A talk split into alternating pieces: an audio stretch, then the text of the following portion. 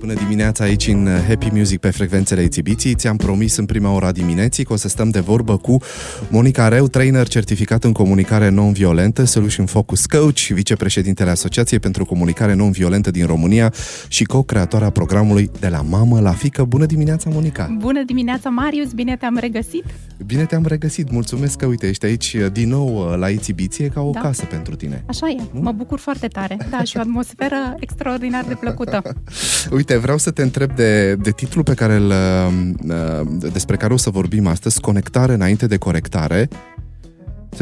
Prima dată am stat, am fost un pic confuz, dar apoi mi-am dat seama că s-ar putea să înțeleg ceea ce vrea să spună titlul. Uh, cum, uh, cum explici conectare înainte de corectare? Ce ai avut în vedere? Aș zice așa, ăsta este un, da, un, un principiu pe care îl avem în comunicarea non-violentă.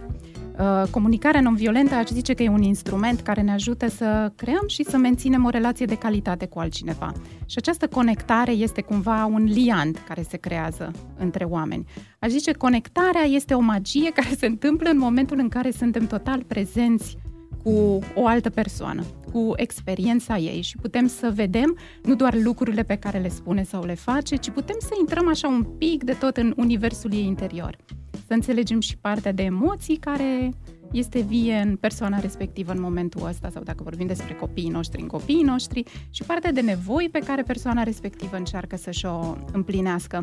Și ce am observat este că de cele mai multe ori suntem pe o poziție de corectare și nu de conectare. Mm, Pentru mine conectarea înseamnă să am grijă întâi de relație da. și abia apoi să rezolvăm eventualele probleme pe care am putea să le avem pe când corectarea este eu ca părinte intru direct în contact cu copilul meu cu ideea că eu știu ce, ce e mai bine, ce trebuie să facă și mă duc la modul ăsta directiv, cu instrucțiuni. Uh-huh. Stai drept, mănâncă frumos. Exact, exact asta. Ești conectată cu mine că știi exact la ce mă gândeam. Da, păți curat în cameră, dar temele ți le-ai terminat. Și relația în momentul în care uh, celălalt primește foarte multă corectare din partea noastră, devine destul de tensionată. Sau și atunci deconectează. Categoric. Și copiii de, de multe ori ripostează la aceste mm. uh, da, intenții de corectare ale părintelui dacă înainte nu există partea asta de conectare. Deci noi nu spunem că Hai. corectarea este greșită, greșită da. dar e bine mai întâi să lucrăm la partea de conectare și abia apoi să trecem la soluții mm-hmm. și la... Dar cum arată asta concret? Hai să ne închipuim o dimineață în Uite, familie. Uite, am să dau, da? eu, am să dau am un exemplu. în ochii tăi că da, deja da. imaginea mea, care a mhm. început uh, gimnaziul și uh, venind la școală la ora 4 și jumătate, am observat că în fiecare zi intra la ea în cameră și închidea ușa.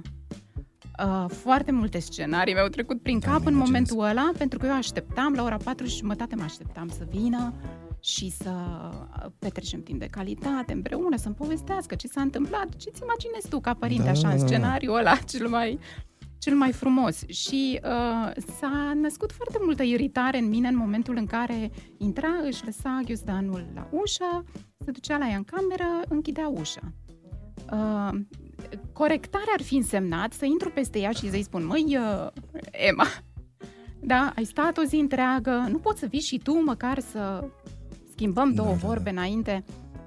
Uh, dacă am învățat un lucru ca părinte, Marius, a fost să-mi țin gura și să mușc limba, Uh, mm. Pentru că lucrurile astea pe care eu le gândesc, mi-am dat seama că adesea n-au nicio legătură cu realitatea cu realitatea copii, ei, exact. pentru că are, are legătură cu realitatea ta. Are totuși. legătură cu realitatea mea, dar până nu cunosc realitatea ei, pentru mine este mm. Imposibil de găsit o soluție prin cooperare și colaborare. Și ăsta este genul de relație pe care îmi doresc să o am cu ea. Cooperare și colaborare, să înțeleg două ingrediente ale conectării. Absolut, mm-hmm. da.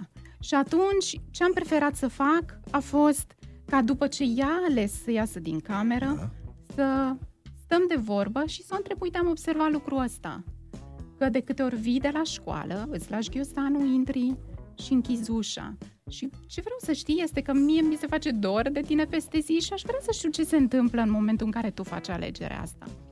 Și a fost pentru mine extrem de mișcător să-mi da. spună că ea a constatat singură 13 ani că este o introvertă, că este foarte greu pe parcursul orelor de școală. Este atât de mult zgomot și atât de multă stimulare și este foarte obositor pentru ea și atunci, în momentul în care vine acasă, primul lucru pe care își dorește să-l facă este să se ducă la ea în cameră și să fie cel puțin o jumătate de oră singură.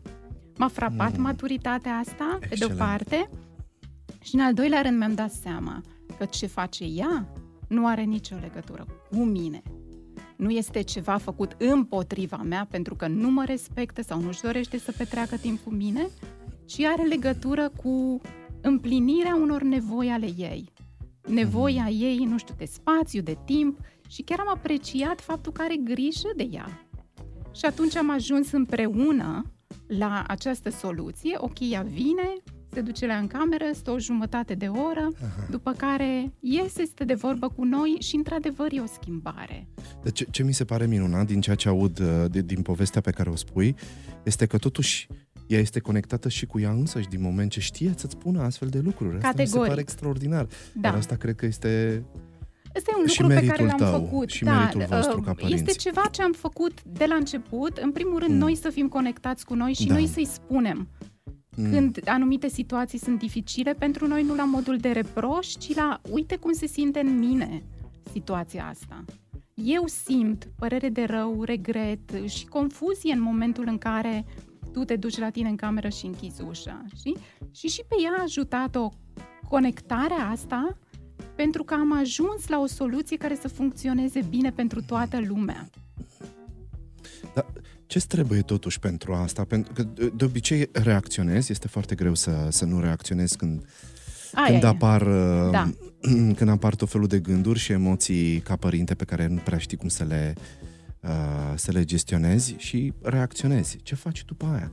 cum restabilești legătura în cazul în care mm-hmm. nu reușești. Uh... Mi se pare important, în primul rând, să, să începem să cultivăm intenția asta. Mm. Intenția de conectare. Mm. Ce am observat este că atunci când am foarte clar în minte intenția asta, cumva acțiunile mele vin sau cuvintele mele vin și sprijină intenția de conectare cu Emma. Un alt lucru pe care cred că avem nevoie să-l facem este să ne uităm la poveștile din mintea noastră. Și poveștile sunt de multe ori Uh, copilul ăsta a fost prea răsfățat, uh, dacă mm. o pierdem acum, uh, cine știe ce se întâmplă, în ce anturaj a intrat și să începem să nu mai citești. dăm exact Sunt povești asemănătoare? Să nu mai dăm crezare poveștilor da. din capul nostru până când nu știm care este realitatea celui din fața noastră. Vreau să spun că pentru mine partea asta cu conectare înainte de corectare e la fel de valabilă și cu partenerul de cuplu.